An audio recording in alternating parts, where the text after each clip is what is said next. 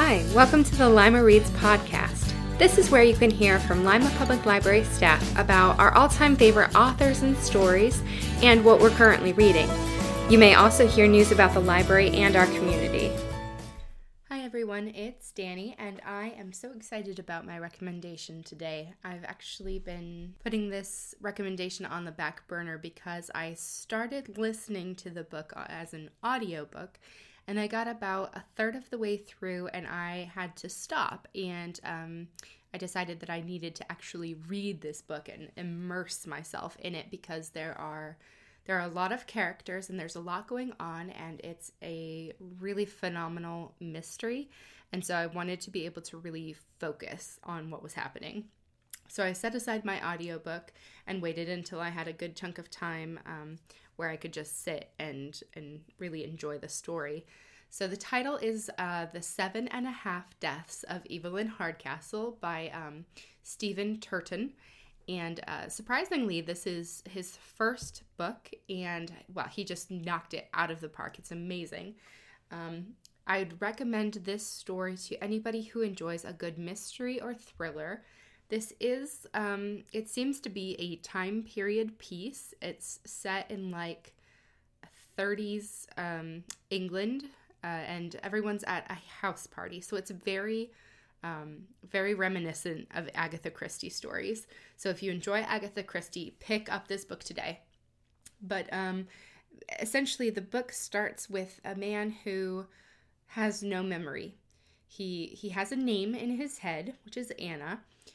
Clearly not his name, but he feels that this is somebody who's in danger, and this is all that he remembers. He remembers Anna and that she's in danger. And he has to wander around and try to figure out who he is.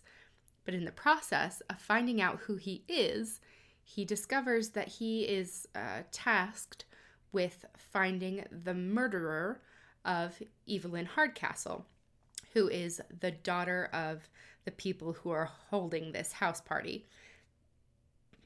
Interestingly, this character also doesn't realize it at first, but it comes about that he jumps into other guests who are staying at this house party, and it's strategically done, so he's able to jump into the guests who have the best vantage points to figure out this mystery. So there's another character who's very mysterious, who kind of gives the rules to him. And there's a rival. So someone else is also trying to figure out who murdered Evelyn Hardcastle. And there's sort of this race against the clock. But this character is trapped living the same day over and over again in different guests' bodies. So it's ever so slightly a different experience. But if he does not manage to figure out who murdered Evelyn Hardcastle, and if his rival also does not figure it out, then they just keep repeating the days over and over and over again. And this mysterious character who's kind of the rule giver says that they've done this thousands of times, countless, for years, decades this has been going on, which to me, it blew my mind. It was very Twilight Zone for me to kind of wrap my head around the mechanics of how they were trapped in this loop.